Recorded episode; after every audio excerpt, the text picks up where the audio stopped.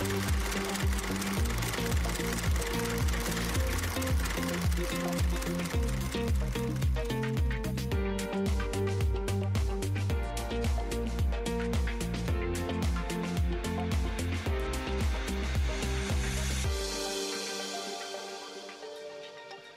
morning, everyone. I'm John Schmidt, the senior pastor here at Centerpoint Fellowship, and I want to welcome you to this next installment. This is our third installment in a series that we've called Counting on God.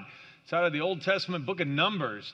Numbers doesn't get a lot of play because it opens up with a census. That's why where they numbered the people of Israel who came out of Egypt, the children of Israel, uh, the descendants of Abraham who came out of Egypt. They've been where they'd been in slavery for over 400 years, and uh, when you read a book that starts with a census, a lot of people go, "Yeah, I'm skipping to another book." Okay.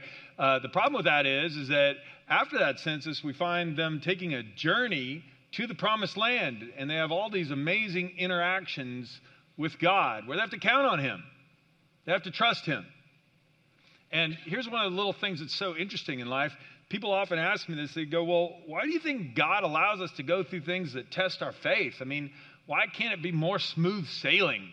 And I go, well, think about it this way. I mean, if God wants us to grow in faith, and it's impossible to please God without faith, the scripture tells us. I mean, He wants us to love and trust Him. Well, then He has to put us in situations where we can grow in that trust.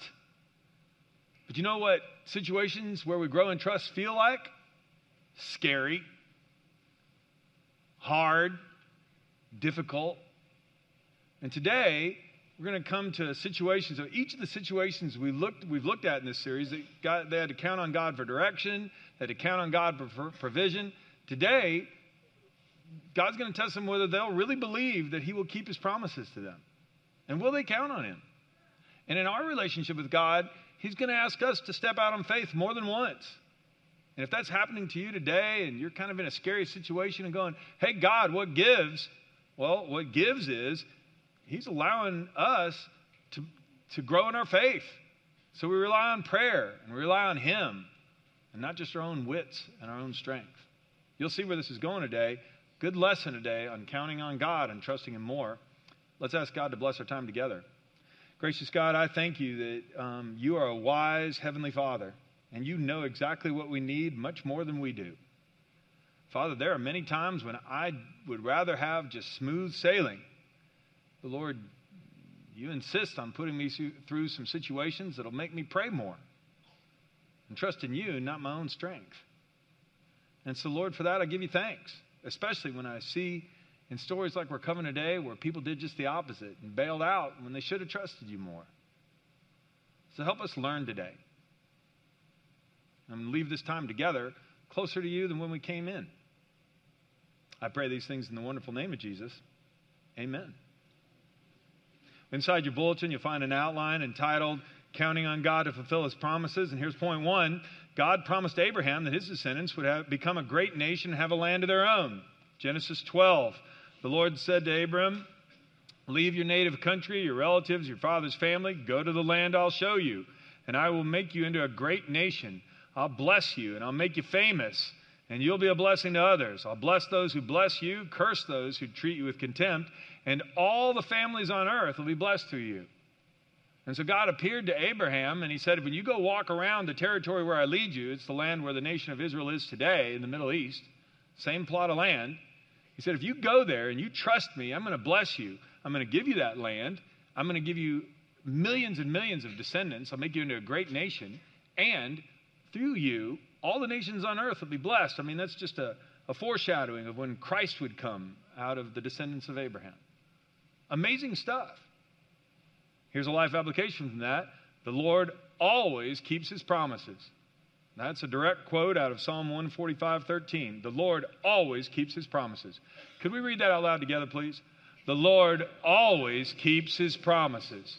One more time. The Lord always keeps his promises. The only question is whether or not we're going to trust him when those promises seem too hard to believe.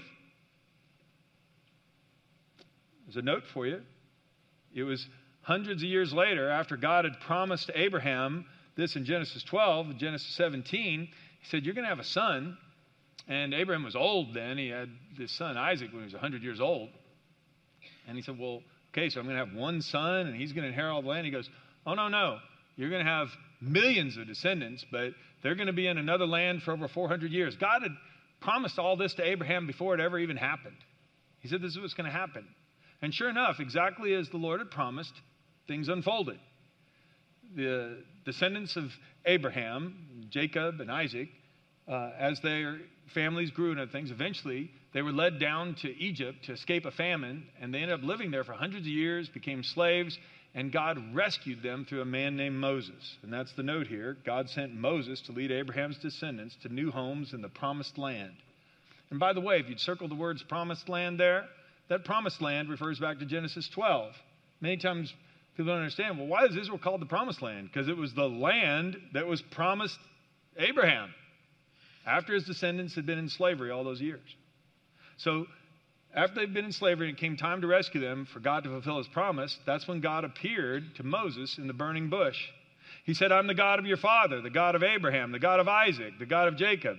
I have certainly seen the oppression of my people in Egypt. I have heard their cries of distress because of their harsh slave drivers.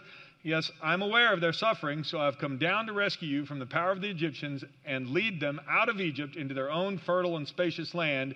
It's a land flowing with milk and honey, the land where the Canaanites, Hittites, Amorites, Perizzites, Hivites, and Jebusites now live.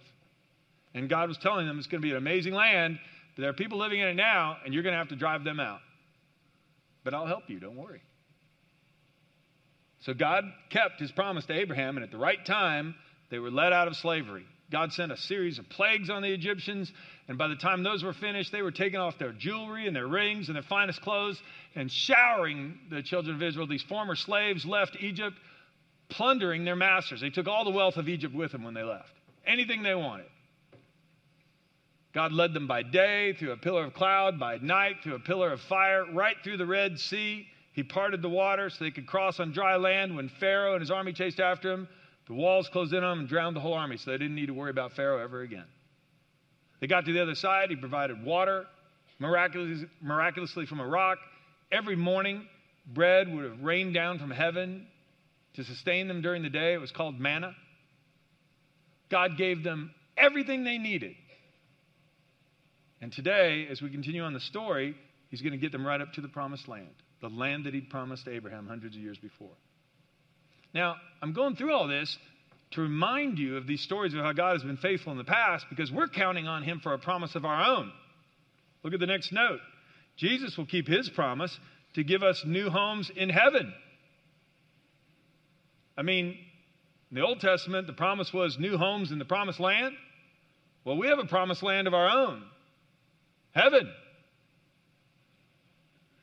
In my Father's house, Jesus said, there are many rooms. He's telling this to his disciples shortly before he was crucified.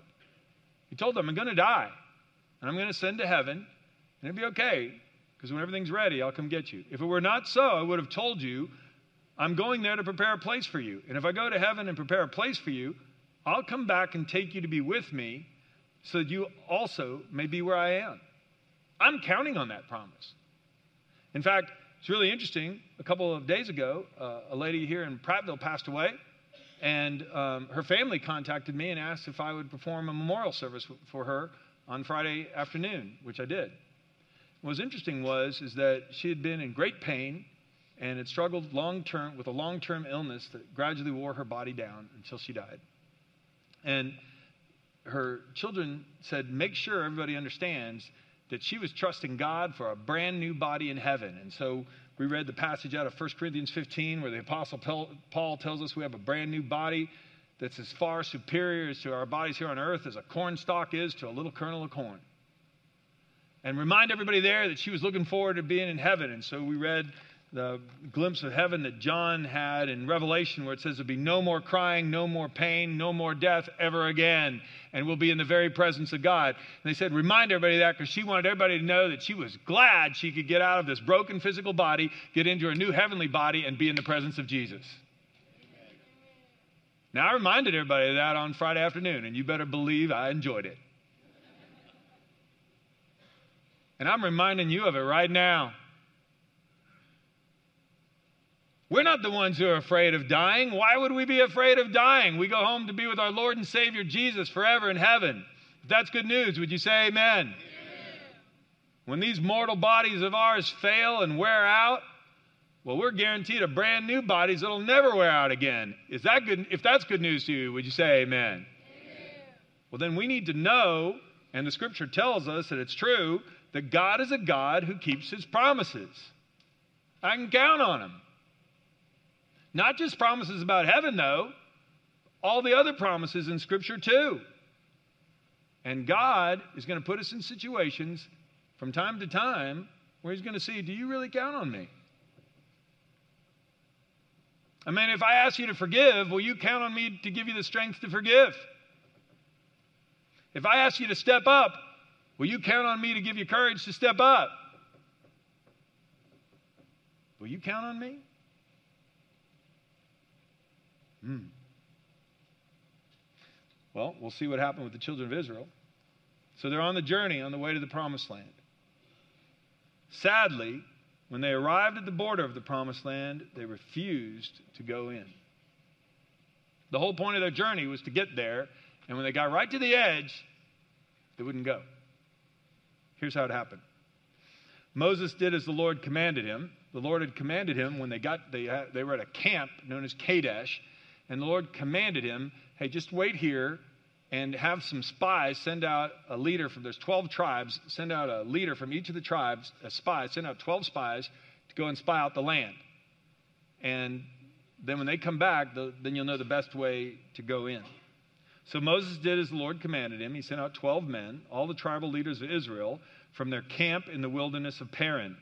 See what the land is like and find out whether the people living there are strong or weak. Few or many see what kind of land they live in. Is it good or is it bad? Do their towns have walls? Are, there any prote- are they open and unprotected, like open camps? Do your best to bring back samples of the crops you see. So they went up and explored the land. Now, if I could have that graphic of that map that I gave you guys earlier, if we could put that up on the screen, please. I want you to understand kind of a little bit of geography here. Egypt is off to the left there. They started from the land of Goshen in Egypt. They went across the Red Sea, where uh, I'm going, I'm starting the left hand side of the page, moving right. And then down at the bottom of the Sinai Peninsula, that's in that mountain range at the bottom of the Sinai Peninsula is where Mount Sinai is. Then they went up, the, uh, they were there about a year. That's where they got the Ten Commandments, built the tabernacle, got their whole government organized, got everything set up so they could be on the march. And then for a few months, they marched up uh, the right side there, that red line, and you took a hard left to that place called Kadesh. Kadesh is where they stopped. And from there, they sent spies straight up toward where Jerusalem is. The spies would have gone up through the land of Israel, roughly the same boundaries as Israel is today. It's a chunk of real estate about 150 miles long, about 80 miles wide. And so these spies would have had to hoof it. I mean, they would have gone, you know, at least 300 miles round trip, but it's 80 miles wide. They would have gone number of places. So most people think they traveled about 400, 450 miles in those 40 days. So they were going. So not only were they good spies, they were in good shape. Anyway, uh, here's what happened. So explore the land. So they went up and explored the land. They even cut down a branch of a single cluster of grapes so large that it took two of them to carry it on a pole between them.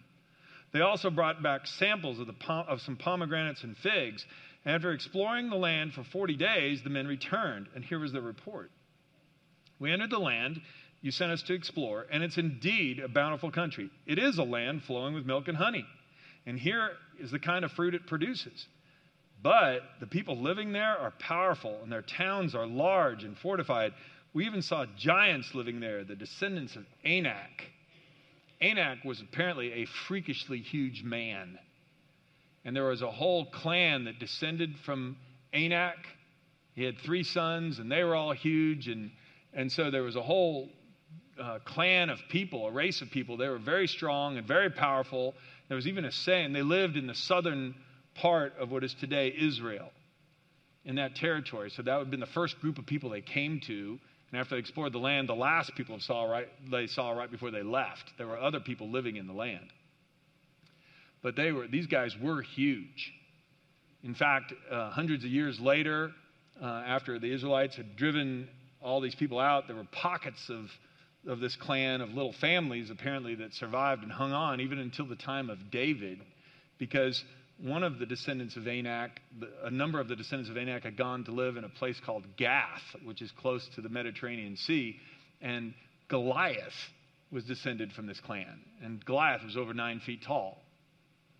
Now, I've never met a nine foot tall man. The closest that I've come recently was a few years ago. My son Evan and I uh, were here where I'm in this room where I'm actually speaking from today in Prattville, and uh, an NBA player uh, came to speak here, and Evan and I were standing with him. This guy's seven four. His name's Mark Eaton, and Evan's six five, and we were looking up to him. Some other people with us were like, you know, five six, five seven. They came about to his belt buckle. Okay, this guy is a monster, and his hands were huge. He shook hands with like shaking hands with a baby squid. I mean, it just kind of like fingers just kind of engulfed you. And I was just sitting there thinking, okay, if you had to take this guy on, that would be a challenge. Okay, and he'd be puny compared to Goliath or the descendants of Anak. So when they said there are huge people living there, they weren't joking. This guy would have been a toddler. Okay, anyway, uh, so we'll go on.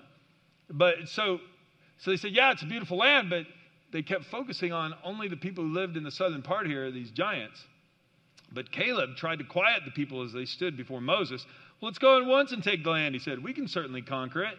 But the other men who explored the land with him disagreed. No, we can't go up against them. They're stronger than we are. So they spread this bad report about the land among the Israelites. The land we traveled through and explored will devour anyone who goes to live there, and all the people we saw were huge. You see how they're exaggerating now. Well, it wasn't all the people. It was just the people, there were pockets where these people lived. Yeah, they were there. And if the land's devouring everybody, well, how come all these people are living there? Open your outline, it keeps going. Numbers 13 and 14. Next to them, we felt like grass, grasshoppers, and that's what they thought too. Well, then the whole community began weeping aloud, and they cried all night. Their voices rose in a great chorus of protest against Moses and Aaron. Oh, if only we died in Egypt or even here in the wilderness, they complained. Why is the Lord taking us to this country only to have us die in battle? Our wives and our little ones will be carried off as plunder. Wouldn't it be better for us to return to Egypt? And then they plotted among themselves, let's choose a new leader and go back to Egypt. Well, then Moses and Aaron fell face down on the ground before the whole community of Israel. Two of the men who had explored the land, Joshua son of Nun and Caleb son of Jephunneh, tore their clothing, and they said to the people of Israel, The land we traveled through and explored is a wonderful land. And if the Lord is pleased with us, he'll bring us safely into that land and give it to us as rich. It is rich and flowing with milk and honey. Do not rebel against the Lord, and don't be afraid of the people of that land. They're only helpless prey to us. They have no protection, but the Lord is with us. Don't be afraid of them. I mean, Joshua and Caleb tore their clothes and they said, What are you kidding? Don't you remember how the walls of water closed in on the Egyptian, the entire Egyptian army, riding chariots, chasing us through the Red Sea? Don't you remember the plagues? Don't you remember how God provides bread every morning and water from a rock for us to drink? The very cloud that's guiding us is right there. Why would you be afraid now? A couple of things to think about. First of all, the exaggerated negative, negative report of the 10 spies spread fear throughout the camp. Fear is contagious. And when people start spreading negative stories, those are easy to focus on. It's human nature. I mean, you've had this happen to you. You can have an event where you do a presentation at work or you are in charge of something and 10 people send you encouraging emails. Good job and you get one email that says, Well, here are some things you could have done better. Which one are you going to focus on for the next two months? Yeah, the negative one. So imagine now if most of the spies come back with a negative report. Oh! And soon the story just got bigger and bigger and bigger. Now it wasn't just that, hey, in the southern part, there's some giant people living there, but the land's really good. That's not what they said. Now all the people are huge, and the land devours people. Mm-mm. Proverbs 14, 15. Only simpletons believe everything they're told. The prudent carefully consider their steps. Do you know that not everything on the internet's true? I've heard that. And did you know a lot of people would love to get us angry and fearful and afraid in order to sell us stuff? Really? Yeah, really. Because people who are terrified have very little sales resistance. Welcome to the report of the 10 spies. Here's another life, uh, here's another life application. If we fear God, we don't need to be afraid of anything or anyone else. If we fear God, we don't need to be afraid of anyone or anything else. But the crazy thing is, if we don't fear God, we will be afraid of everyone and everything else. Because we're going to have to rely on our own wits and our own strength. And we know we don't know everything, and we know our strength can fail. God never asked them to go into the land without him. He said, I'm going with you. The same God who rescued you from the Egyptians will take you into this promised land. All he wanted to do was to see if they would really trust him. And when their circumstances changed, they didn't. They became terrified. Listen to a couple of scriptures here. God is our refuge and strength. He's always ready to help in times of trouble. So we will not fear when earthquakes come and mountains crumble into the sea. Psalm 46. If you haven't marked that in your Bible, mark it. Put it on a three by five card, tape it to the dash. We are not people who live in fear. Now, it doesn't mean that we take stupid, blind chances. Do not hear that. What it means is, is that we weigh carefully the things we hear. Not everything that is presented as a danger really is. And we pray about things. And we seek godly counsel. Listen to 2 Timothy 1 7, Paul talking to his disciple Timothy. God has not given us a spirit of fear and timidity, but of power and of love and of, of self discipline. We can discipline our thoughts. We don't have to give in to fear. Why are we afraid? If God's calling us to step up, well, then He'll go with us and He'll give us the strength. If He's calling us to go and confront someone who needs to be confronted, He'll give us the words to say. If He opens a door for me to share my faith, then He's opened that door, and all I got to do is be obedient to walk through it. He'll show me what to do. Well, why is God putting me in these situations? Remember? To help us grow.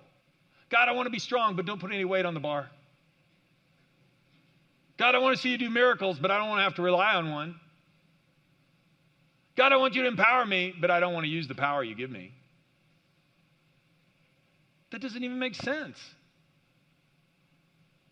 And God was asking his very own people who'd seen him do all these miracles, trust me again. This is the next step. It's what you've always wanted. Trust me. Paul talked about this in Romans 8, 831. If God is for us, who can be against us? Would you say that verse out loud with me? If God is for us, who can be against us? One more time. If God is for us, who can be against us? But you know, we live in a culture today where if we have pages in the Bible where the commandments of God don't go with where our culture is going, we go, well, we'll just tear those pages out. We don't need to trust God. Mm-mm. Nope. We don't need to trust Him at all. We'll just go our own way. We'll just rewrite it. We'll just get a new leader and go back where we were. And that brings us to note there. The Israelites rejected God's plan not because the land wasn't as good as God had promised, but because they were willing to settle for slavery. See, if we won't trust what God commands us to do and we won't obey Him and we settle for our sin and staying stuck in, stuck in sin, then we will bear all the pain and all the grief and all the consequences that God was rescuing us from. I mean, I cannot even tell you how many times people who have been unfaithful to their marriage vows have come to me later on and said, Oh, if I just would have been faithful. It's brought so much pain into my life. If I just would have listened, if I just would have trusted the Lord. But at the time, it looked like God was trying to steal all their fun. I know it's not right, but I'm going back. I know God's leading us into the promised land, but we're going back. Same thing. God can do anything, you know. Paul in Ephesians 3. Far more than you could ever imagine or guess or request in your wildest dreams. Question is, will we go when he opens the door? That was the whole point of the whole trip. That's the reason they left Egypt. And when they left Egypt, with all the wealthy Egyptians, they were singing and dancing. When they got to the other side of the Red Sea and their enemies who had been drowned behind them, they literally stopped and danced. And now it's a year or so later, they're giving up all hope because of a negative report. I don't know where you are today. I don't know if God has you at the edge of a big decision that you need to make, or it's about God has opened a door wide open for you to step through, but it's going to be scary because you're going to have to go back to school. It's going to be scary because you're going to have to move to a new place. It's going to be scary because you're going to have to forgive somebody and you've been harboring a grudge for a long time. I don't know. Could be any of those things or a million other scenarios.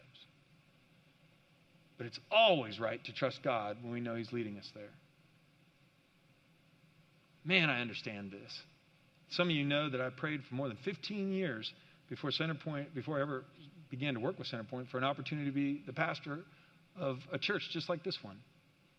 And then when some people from Prattville contacted me about becoming the pastor of, of the group that later became Centerpoint, I remember when that opportunity came, I'd been praying about it for a long time, and I was scared because I knew where I'd been for almost 20 years, and this would be a radical step. I mean, what if it wouldn't work? And what if we had all kinds of problems, which we did, which we have had? What if there's all kinds of decisions we have to make? They're hard decisions, which there have been. I mean, what if all that comes?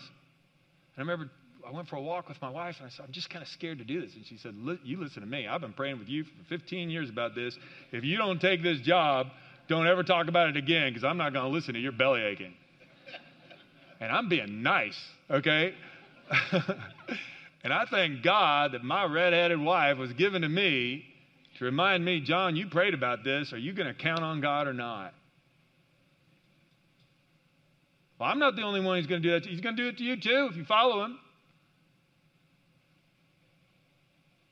And I'm telling you, I had to wrestle with it when I was right on the edge of the promised land. Hmm. Well, they didn't go in. And this brings us to point three the Israelites' rebellion set in motion some far reaching, painful consequences. See, if I don't obey God, if I obey God, then there are blessings that follow. If I don't, there are consequences that follow. Same for you, same for me, same for Moses, same for the people of children of Israel.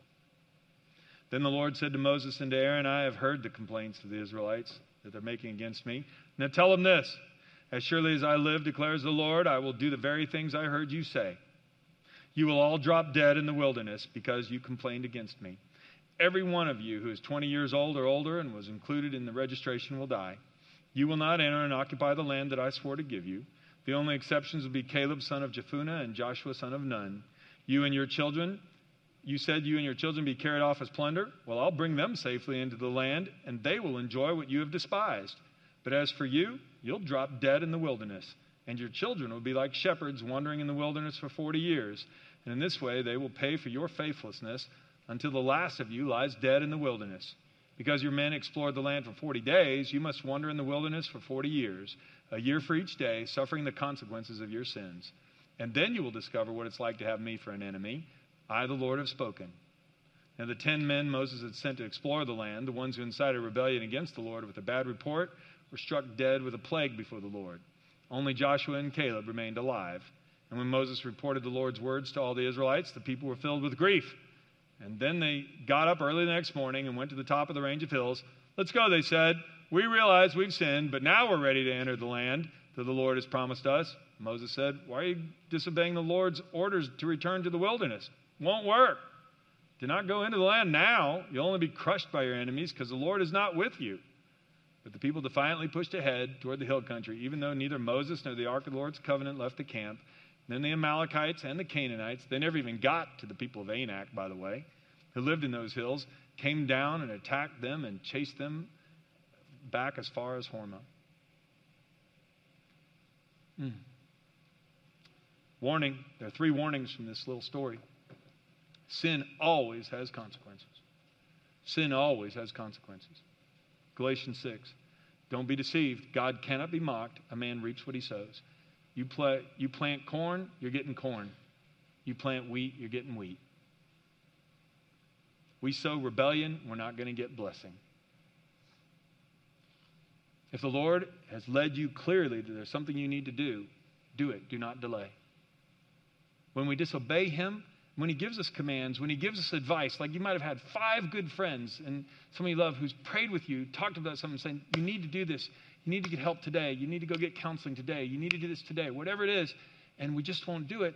Well, then we're inviting those consequences in our lives, things that God is warning us about. He loves us, and He's compassionate toward us. Sometimes uh, when I hear this, it's like when I read the story, people read the story, they go, Man, that sounds horrible. These people had to die in the wilderness. That's awfully harsh. Well, they wouldn't trust him in spite of all the miracles they'd seen. And so their children would go in and they go, well, yeah, but then their children had to go through the wilderness with them for 40 years. And that's the next warning. The consequences of our sinful choices impact others. And that's true. But think how gracious and kind God was to these people. He could have struck them dead for their disobedience right there. And then all their children would have been orphaned, and who would have raised them? Instead, even though they were willfully disobedient and stubborn and stiff necked and would not trust him, he granted them the graciousness not only to see their children grow, but to see their grandchildren and even their great grandchildren be born.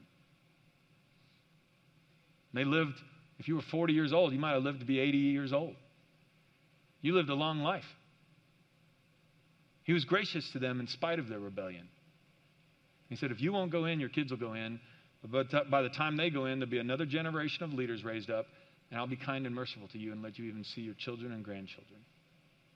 But you won't go in because you won't trust me. They will. God was faithful. He gave the land to them and their children. They wouldn't take it, so the, the children have it. But the children had to suffer the consequences of wandering with them. So many times we forget this too. We think, well, my sin just impacts me. Mm-mm, rarely.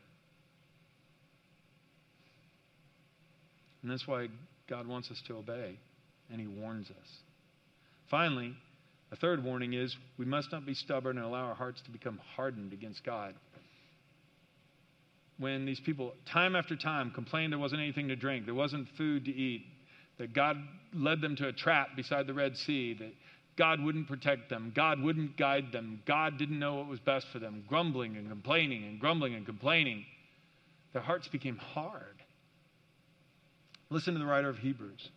This is why the Holy Spirit says, Today, when you hear his voice, don't harden your hearts, as Israel did when they rebelled, when they tested me in the wilderness.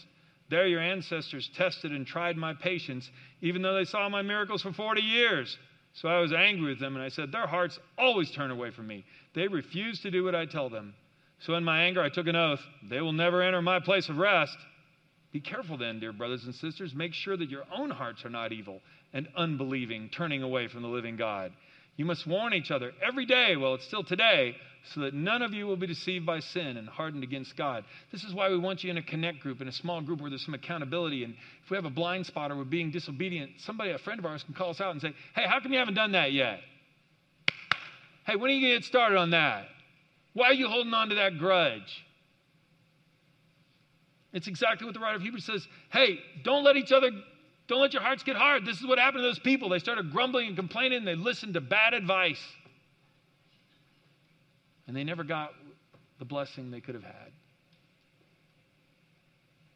I think you're here today because you want God's blessing. I think you're here today because you want God to lead you. Well, the lesson we can learn today is that God is faithful. And when He gives us a command, let's do it. We can count on it. Would you pray with me, please? Oh Lord God, I pray that today our hearts would not be hard, and if you are sending us clear instruction about steps we need to take, about things we need to let go of, about sins we need to surrender, about attitudes we need to change, whatever the case might be, maybe a new job, maybe going back to school, maybe a relationship issue or a financial concern. Whatever you've been leading us on, Lord, I pray that today we will listen to your voice and not delay in our obedience. Oh, Heavenly Father, I just ask that today you would speak to our hearts and we would obey. In a moment of silence, if the Lord spoke to you about something, would you say, Lord, give me courage to obey you? Give me the strength to trust you. Help me get it done.